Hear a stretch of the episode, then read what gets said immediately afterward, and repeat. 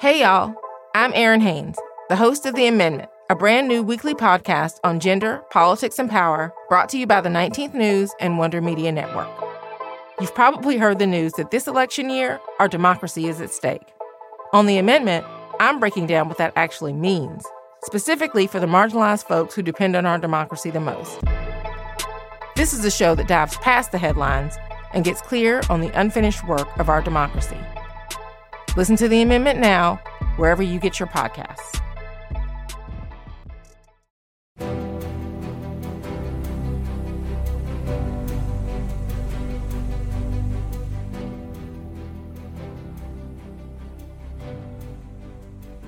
From the McCourtney Institute for Democracy on the campus of Penn State University, I'm Michael Berkman. I'm Candis Watts Smith.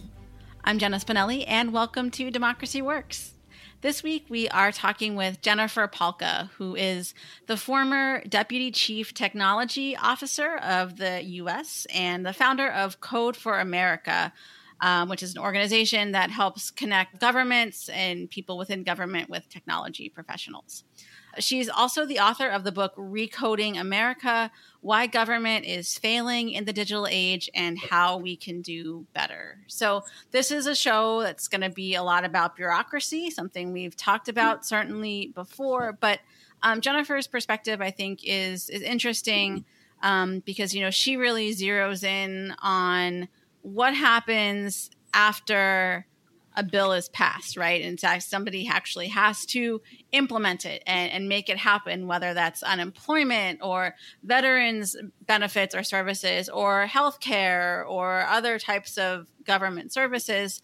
They often, in this day and age, involve technology, and that can create a whole host of problems. So, you know, Jennifer's book both presents how some of those things can go wrong, but I think also she has some ideas for how people both inside and outside of, of government can help make things better for everyone. What I appreciate about this book is, and this project, generally speaking, is that it speaks to recoding on two frequencies. So, yes, there's the question about technology, and you alluded, Jenna, that things can go wrong. But also, she's asking a kind of wider question about how we rethink the way that we just do a lot of common sense things that we do. You know, m- many of the students that I interact with want to understand why things don't go as smoothly as one anticipates in policy. We often kind of think about how there are many problems that we all kind of know the solutions to, and yet there seems to be a hiccup between um, if a policy is actually implemented and you know if, excuse me if a if a bill is actually passed into a law and then you know what happens next.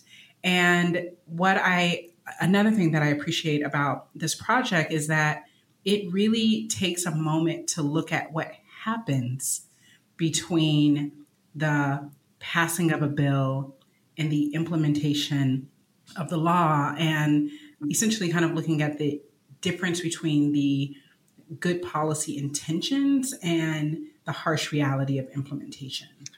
Yeah.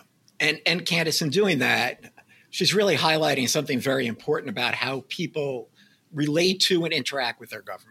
Mm-hmm. Because it's it's in this implementation phase of policy, which is not necessarily the focus of the media. It's not necessarily the mo- the focus within a sort of horse race frame of what's going on in the political world, but it's yeah. their interaction with uh, who we often refer to as street level bureaucrats or the administrators at the lower level or the forms that somebody has to fill out to uh, to uh, access benefits of of certain kinds. It's at that level where people uh, really, I don't know, come to I think form a lot of their feel, uh, opinions about what what government how government is doing, and how well it's acting in their benefit or whether it's acting in their benefit or not. You know, I think about how because we're in the midst of one natural disaster after another. You know, mm-hmm. one of the mm-hmm. first things FEMA does is send mm-hmm. people down to help people fill out the forms and make sure they know what it is that they need to fill out in order to access the benefits that might be available to them.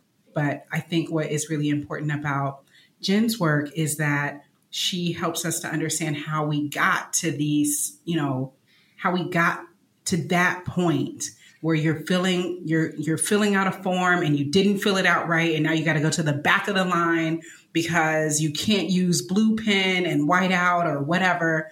You know somebody made up that little glitch and then we have to deal with it. Or in kind of bigger bigger higher stakes issues an example that she gives is um, when uh, california changes its marijuana laws and allows people to expunge their records, except it's really hard to expunge your record. And so, you know, what messages are sent by what messages are sent to citizens when they can't live out the ideals that a policy suggests that they should be able to live out. Yeah, yeah. And she speaks to, uh, we know from some political science work that studies uh, feedback from public policies that this matters. You know that that people's ex- experiences with government in terms of completing forms, trying to gain benefits that they might be entitled to, being denied the benefits that they might be entitled to, then affects their political participation, their whether or not they feel alienated from the system or not, or, or, or feel engaged, engaged within it. So it's an important part of democracy, uh, and, and, one that doesn't really get very much attention. And one I also think that, and she doesn't really speak to this that much, but but I, I was also thinking that, you know, in the American political system, bureaucracy is a highly decentralized thing. And so sometimes, you know, who are you dealing with? You're dealing with your local government, are you dealing with your state government, your county government? Are you dealing with the state or dealing with the national government? And and it, the capacity of some of those bureaucracies is going to vary widely. The investment in them is going to vary widely. And it's also not always clear to people who is responsible for mm-hmm. this experience that I'm that I'm having. I think you're right that you know this is a, an often underlooked part of of political systems and and coverage about political systems for the reasons that you all have described. I think that sets the table well. So let's go now to the interview with Jen Pahlka.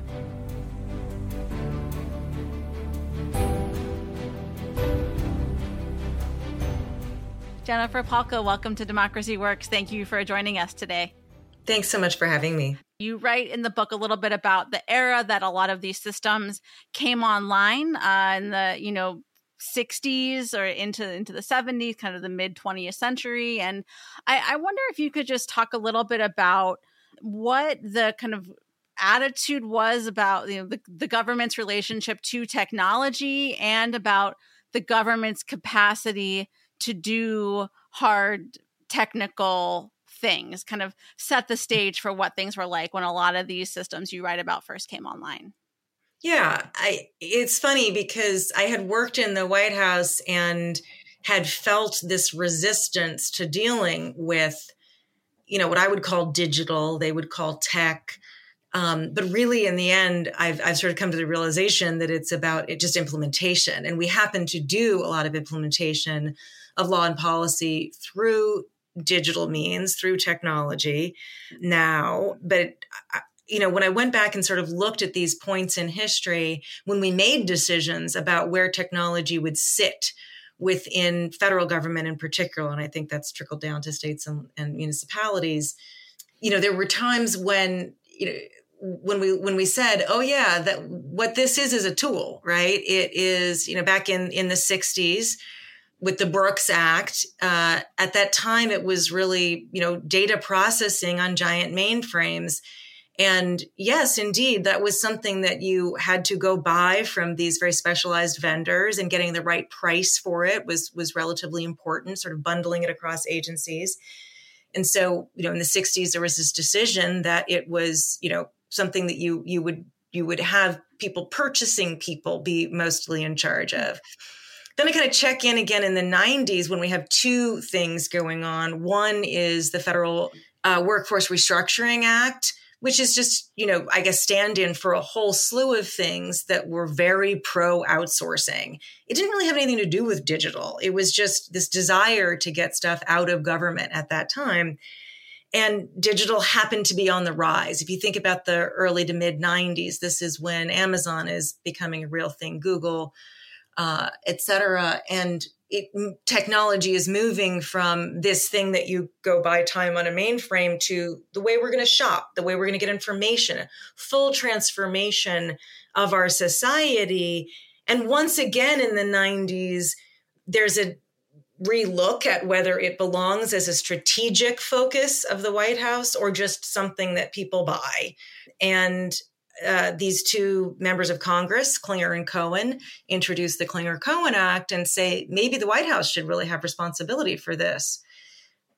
May, you know, maybe we should be really looking at this as a as a key strategic consideration the government needs to really grapple with. And the White House, being asked to take this on, says, no, thank you. It's not for us. That is, in the words of the deputy director for management in the time, operational in nature and therefore inconsistent with the policy role of this institution.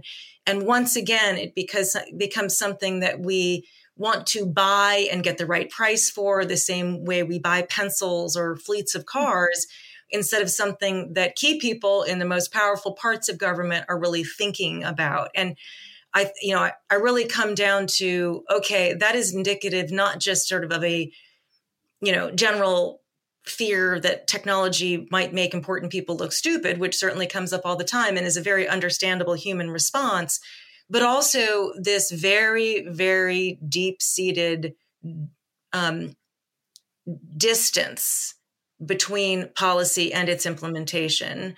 And in fact, I think at times disdain for implementation by people who consider themselves policy folks.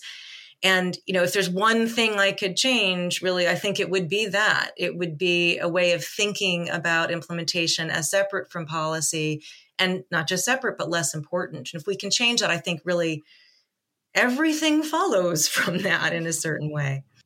And then when things go wrong, as as you you started to, to mention before, there you know people you know um, no one wants to be embarrassed. No one wants to be that person, especially called in front of Congress for a public hearing about why this this technology, this process went wrong. I, I know you were involved in the the aftermath of the healthcare.gov rollout. Can you talk more about how the those failures, like how the the kind of ramifications that that has down the line, and perhaps is it a a chilling effect or the extent to which there is a, a chilling effect on uh, you know innovation or taking chances or thinking outside the box doing things differently uh, moving forward. Oh i think there's 100% a chilling effect uh, and i'll give an example also not from the book but in california over the past couple of years the california department of technology has been trying to sort of think outside the box make some changes to how it approaches technology delivery uh, or you know digital service delivery to people of California. And they're, they're stuck in a very legacy approach, huge waterfall projects. It's really not uncommon for something to be close to or over a billion dollars, you know, for a modernization effort. In fact, they have 1.1 billion out on the street for UI modernization now, which which I don't think is a good idea. But they the continued problems, which are, should frankly be expected in those billion dollar technology projects, are garnering you know lots of criticism, and these good government uh, groups have asked for an audit and this audit comes out and you know first thing that they point at is a strategic plan that the cdt did a couple of years ago that was non-standard. You know why was it done this way? It didn't look like a traditional plan. It was trying to get to outcomes instead of process. It was trying to think about service delivery instead of requirements. It was doing all the things I think if you really examine it, you want them to be doing. But when you call the auditors up, they don't know what good service delivery looks like. They just know whether you've checked this box. Do you have a procedure in place? Did you follow it? If you didn't have a procedure, let's add one. And this is actually the opposite of you want of what you want. You are then doubling down on a culture of you know fulfilling requirements, uh, making sure you're compliant, but not making sure you're getting the outcome, not making sure that the software works for the people it's supposed to work for, not making sure that you know you're actually meeting people's needs. So, uh, you know, I'm talking about an audit. Of course, you're mentioning like many, many hearings We can also bring in, in reports from inspectors general and the GAO. There's this entire oversight structure that really doubles down and makes much worse this concept I call the accountability trap, mm-hmm. which is that, you know, public servants are simultaneously held accountable to getting the outcome everybody expects and also demonstrating huge fidelity to a large number of policies and procedures without recognizing that those policies and procedures are often in huge tension with getting the outcome. So they're in a total double bind. And at the end of the day, when, you know, the oversight uh, apparatus, you know, spins up to go get somebody, you know, for something that's gone wrong, like a healthcare.gov or during the pandemic, the unemployment insurance problems, you know, any of these things, which, you know, by the way, let me asterisk that, that they were in fact both successes in a lot of ways. Like UI mm-hmm. paid out a lot of claims. Yeah, the backlog was unacceptable. I agree. But a lot of claims were paid out. Healthcare.gov, in fact, by the end of the first unenroll, uh, uh, enrollment period, had enrolled more people than we thought even where possible before the failure. So, you know, there's very little focus on the ways these programs succeed, huge focus on the way that they fail. And when we focus on that failure, we focus on fidelity to process in a way that, you know, that is how the public servants need to protect their careers, their ability to advance. We are creating a system that causes greater risk aversion and we we make that system worse when we call for the kinds of oversight that we have today yeah uh, so I want to come back to the idea of of career incentives for public servants, or perhaps lack thereof. But uh, on this point about the accountability trap, like, where does that come from? I know you know obviously oversight has been part of the government for a long time, but is there a, a particular point or period of time you can point to when things kind of spiraled out of control or got to this this point this sort of double bind you you described or was it something that just kind of happens you know slowly over time? I think our addiction to oversight has always been there. I think that the ways in which oversight can be um, damaging instead of helpful increase very much correlated with the ways that we separate um, policy and implementation. I think they, they really go hand in hand. Mm-hmm. Um, and we have increasingly separated policy and implementation as we've gone into a digital world mm-hmm. because we've decided to put a whole bunch of processes around the creation of that technology. So you've inserted an entire, truly gigantic apparatus between the people who've made the policy and the people who have to implement it um, and I mean like frontline people operating that mm-hmm. technology, mm-hmm. like that that uh, procurement apparatus and all the compliance around procurement um, has just created miles and miles of distance. So um, the further they're separated, the worse we're going to have those um, failures, and the worse the oversight um,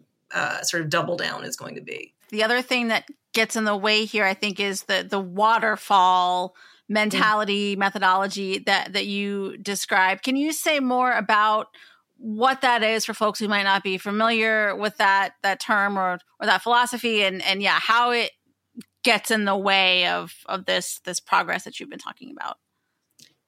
the waterfall is a metaphor and it's also known as a software development methodology um, but and in waterfall software methodology is used in government, and I think mostly to the detriment of the outcomes we intend. But I'm not talking about it specifically as a shift that government needs to make off of waterfall software mm-hmm. development, but the in in but as a larger metaphor for how government operates. So in software, which is sort of the micro level of it, you start with um, gathering requirements for something and then when that's done that stage is complete you move on to you know developing the thing then you move on to testing it. And at each i'm vastly simplifying at each step you don't go back. That's why like water water never flows up a waterfall. That's the key part of of the metaphor. Um, and that's really how we you know come up with law and policy and then hand it down to regulators and then hand it down to implementers. And there's no return trip. There's no way for those people at the lower tiers of that waterfall to tell the people above them hey actually what if we the way Yadira Sanchez said, "Hey, what if we an API instead of did this data extract?" Or there's you know a million other examples, and that that the fact that information, insights, and in fact, I think power only flow one way creates an environment that isn't serving anybody in that waterfall. I think mostly people think, oh, well, it has to be that way because the people at the top of it like the power of handing things down. They may, but they also hate the outcomes that they get when nobody has really had meaningful conversations and collaborations as these things get handed down. I mean, the best example I think of that in the book is in, uh, I believe it's chapter four, where I talk about this requirement for this very you know outdated piece of software that's in the um, uh, this software that needs to update the satellites that run mm-hmm. G- um, the GPS system or global positioning system, like really, really important. And the Air Force has somehow decided that this piece of software, doesn't matter what it's called, but it's called an enterprise service bus, is required by the federal enterprise architecture which you know then landed it in the department of defense enterprise architecture and therefore in the air force enterprise architecture. And because that federal enterprise architecture was you know essentially conceived of to be mandated by congress the people writing the contract at the Air Force will tell you Congress requires this, we can't take it out. But it literally is stopping the software from working. And sadly, it is absolutely hmm. not required by Congress. And if you know, if you go back to Congress and say, well, you guys, you know, created that requirement and we can't take it out, they'll go, what the hmm. Jesus are you talking about? Right? Because there's no conversation, there's this miscommunication all the way down the line. And Congress is then, of course, furious about the gigantic, like billions and billions of dollars of cost overruns on this program for the software for the satellites. And it's just a huge game of you know miscommunication and telephone. And that is all due to the essential waterfall nature, not of the software development process, mm-hmm. but of the process of handing down what you know are thought to be requirements or direction from the highest levels of government mm-hmm. to the actual implementers so so far down on the ground yeah but so in in that example you were just talking about and in the you know lots of others i'm sure are out there throughout the varying layers of of government and agencies like how what are the first steps to get out of something like that? Is just someone has to blink first and say oh we you know we were mistaken about this or we were in you know the yes like we were interpreting this the wrong way or just kind of owning up to it. Is is that the first step here? Or you know how how do you begin to to move forward from something like that? You know, it's a great example again, and I, and I don't want to harp too much on the oversight thing, but in that particular story, they never get rid of this ESB mandate. And it's in part because it's gone too far down the road now of failure.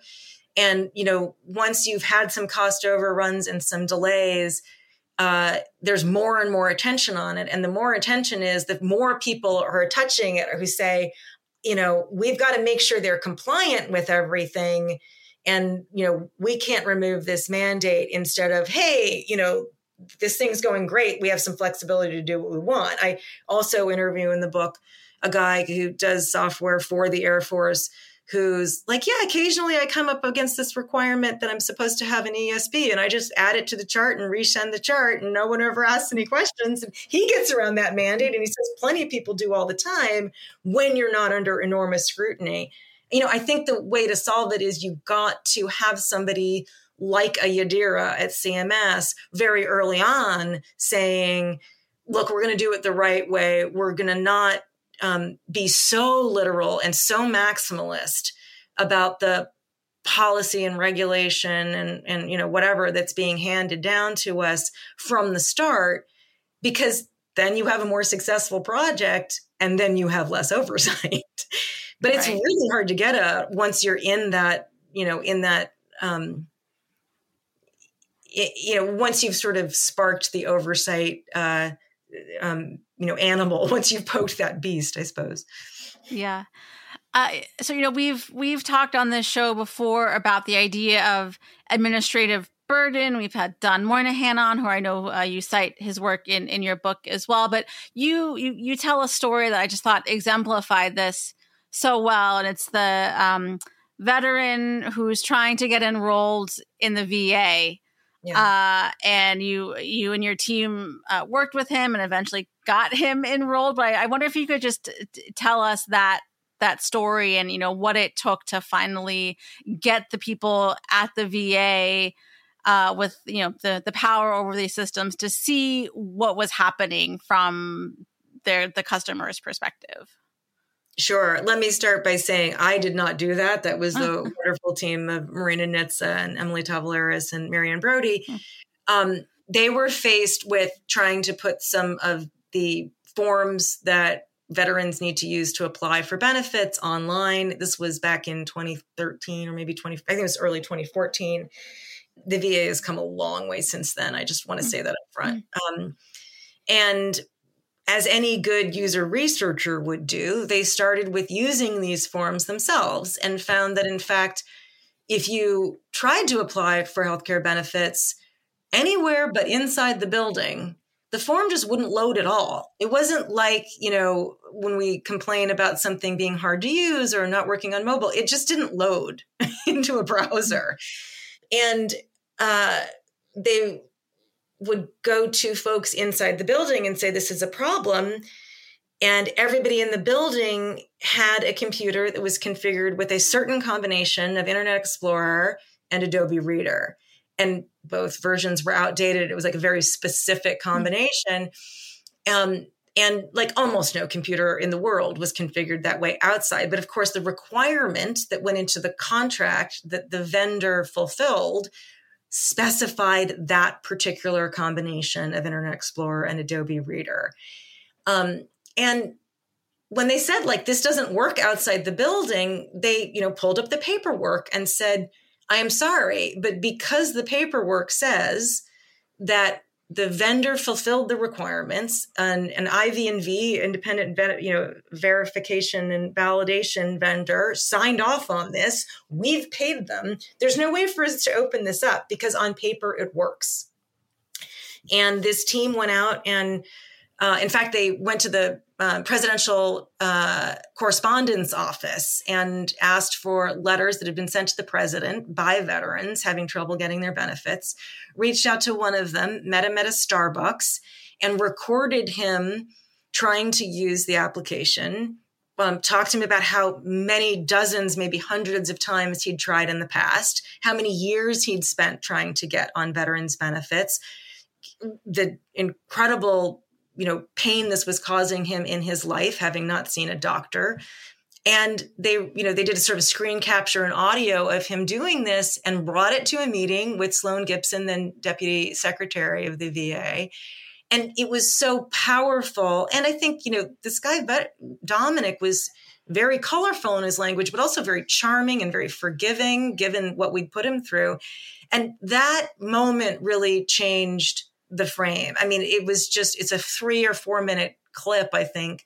And, you know, by the time it's over, you have Sloan Gibson saying, We've got to fix this. Let's start by getting Dominic his benefits, number one, which is exactly the right response.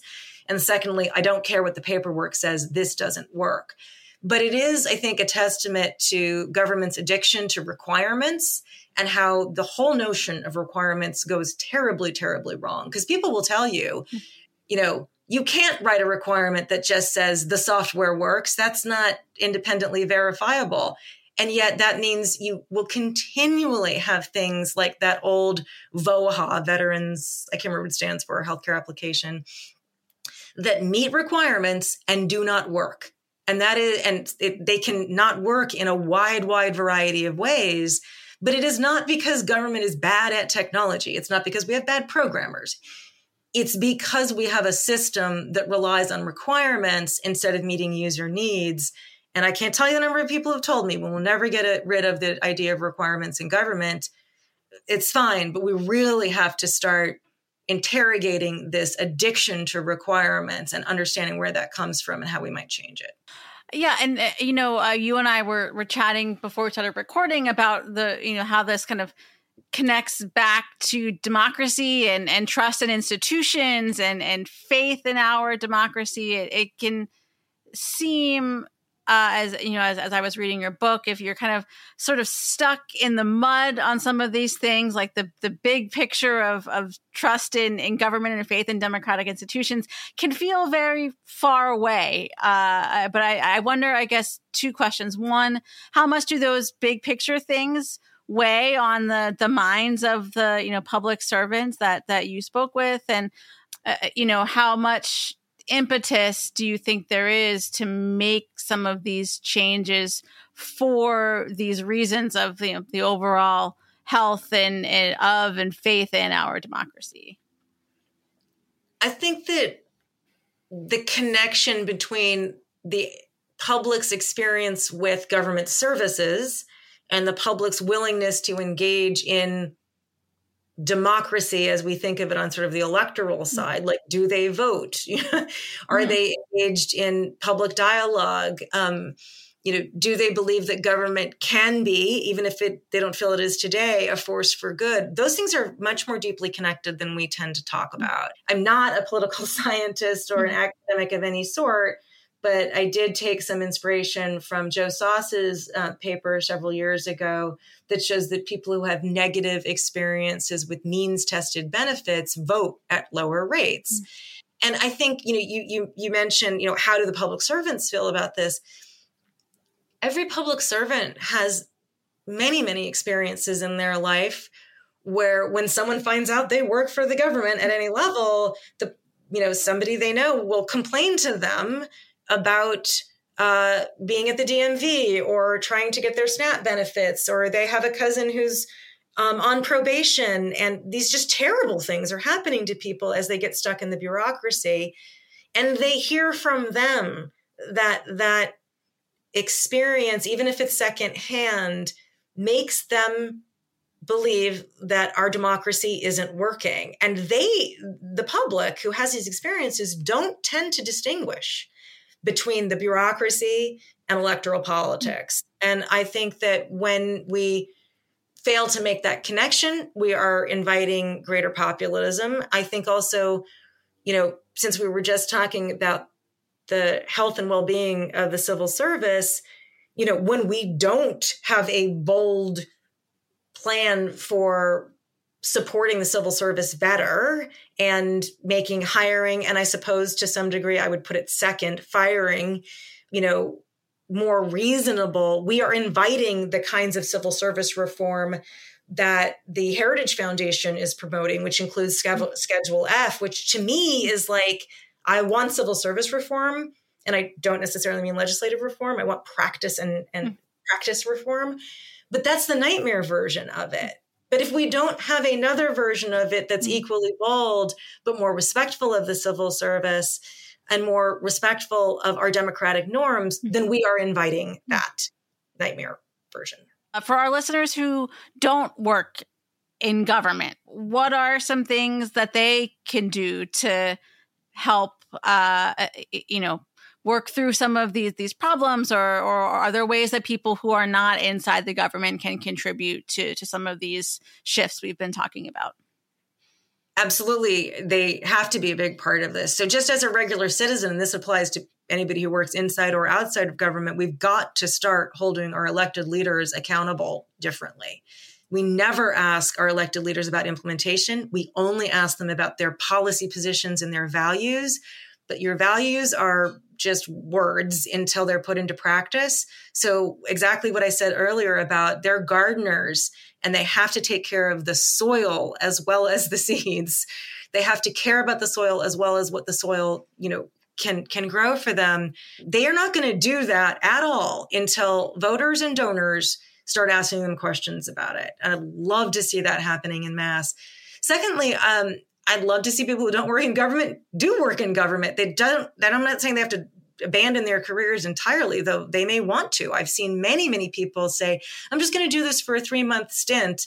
You know, helping out, and they go, "Oh my God, I'm so needed here. This is such meaningful work." They go in and stay forever. But um, one way to get involved, um, you know, at a very lightweight way, though this is more for people with technology skills, not exclusively, is to volunteer with an organization like United States Digital Response. I happen to be one of the co-founders and on the board of that organization so i am biased but they give people a pretty fantastic experience helping government with a short-term project where they need you know a skill set that that they just don't have access to. And many of those people have decided to go on and try a little longer stint and end up in government. Not all of them but they all report just being really delighted at the opportunity to learn more how government works and to really help the american people Great.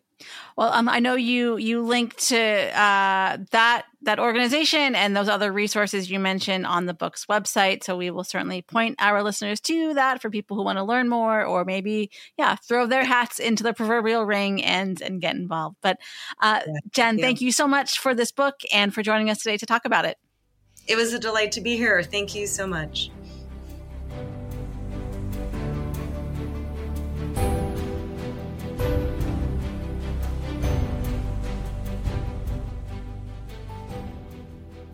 Yeah, so interesting interview. She mentions at the end that she uh, supports various kinds of civil service reform. She doesn't go into them that much in the interview. She does go into them much more detail in the book. But one thing she does mention as a bad idea is uh, is something having to do with what's called Schedule F uh, also sometimes referred to as Project 2025. And, and this, this is reference to an idea that's increasingly taking hold uh, within conservative uh, policy circles. Uh, started with the Trump administration right near the end, uh, mm-hmm. where they changed the Schedule F to, in effect, open up or, or turn uh, 20,000 civil service jobs into political appointees. Mm-hmm. Uh, it's now been picked up by the Heritage Foundation on something called 2025. Several of the Republican candidates have endorsed it. So it's something I think we're going to hear a lot more about and something that I think is probably worth talking about because one thing that strikes me about it, Candis, is it feels like it takes us back to a time before the civil service – and had me thinking about why we started a civil service in the first place. Right. Right. So the idea is to appoint people who are are serving at the pleasure of the president and to move a particular set of kind of policy ideas that, you know, in this case, if it were a Republican president, which which is the idea, then um, that th- those goals would be made first and foremost, and people could be hired and fired for living up to the expectations of the executive rather than living up to the expectations of professionalism, meritocracy, and uh, I would go maybe far enough to say the rule of law, right? Which is what professional bureaucrats do. We often don't like bureaucrats because they do they're be doing their jobs. Right which is sometimes inconvenient to us but it's um, a matter of principle right? That there are rules regulations and processes good bad or indifferent but the, the the way that we typically do it or the way that we do it now is that these people who are appointed or hired are are on the basis of prof- professionalism and meritocracy. Right. I mean, it, it, might be useful to just remember that be, before we really had a civil service, we had a bureaucracy or government administrators based entirely upon political spoils. Right. And so uh, whoever won got to appoint everybody, and then somebody else won got to appoint everybody. And the appointments were basically in exchange for political favoritism, for loyal, for political favors, for loyalty, uh, for whatever that might be. And that was replaced in the progressive era with uh, a civil service that was intended to be based upon a more scientific uh, and apolitical form of administration.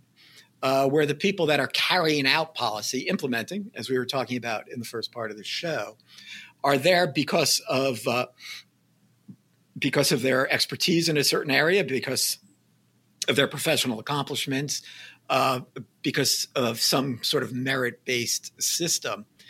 Uh, and, and so, what, what, we're seeing here is an effort to enhance political control uh, and potentially putting people in who really have no business being put in uh, to positions that were previously largely seen as, uh, as merit based positions.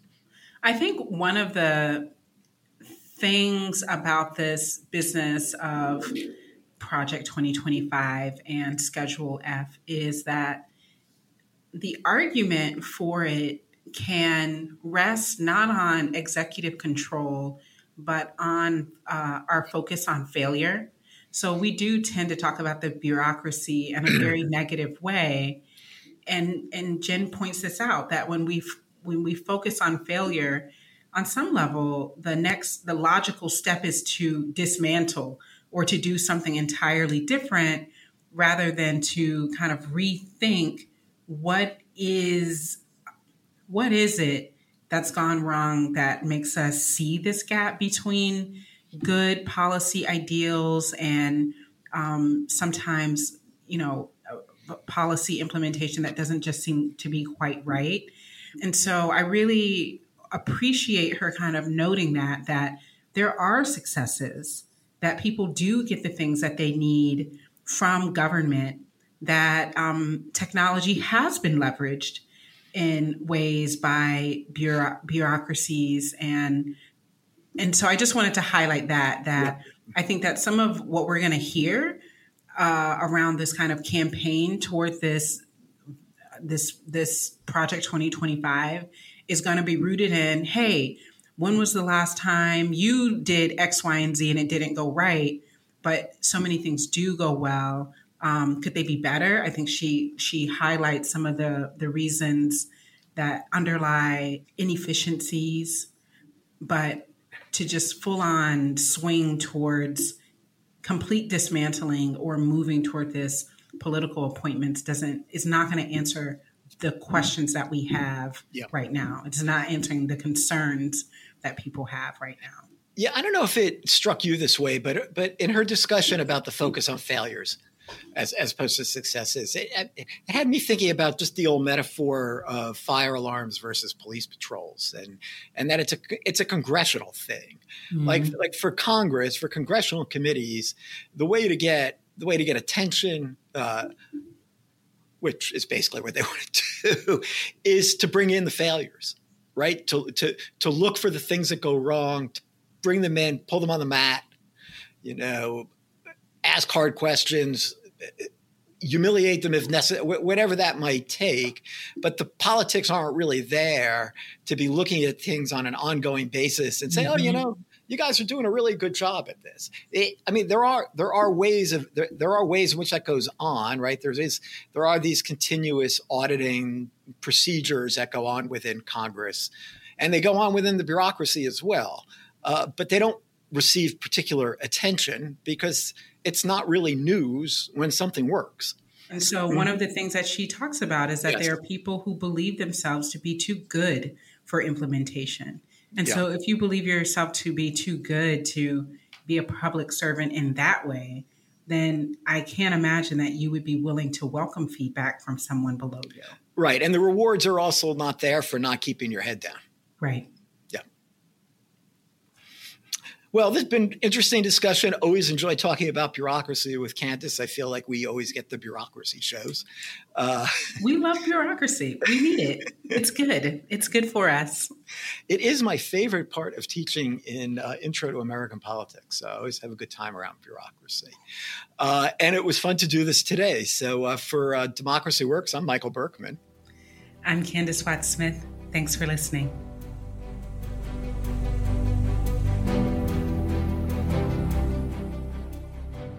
Democracy Works is a collaboration between the McCourtney Institute for Democracy at Penn State and WPSU, Central Pennsylvania's NPR station. Our editors are Mickey Klein, Chris Kugler, and Mark Stitzer.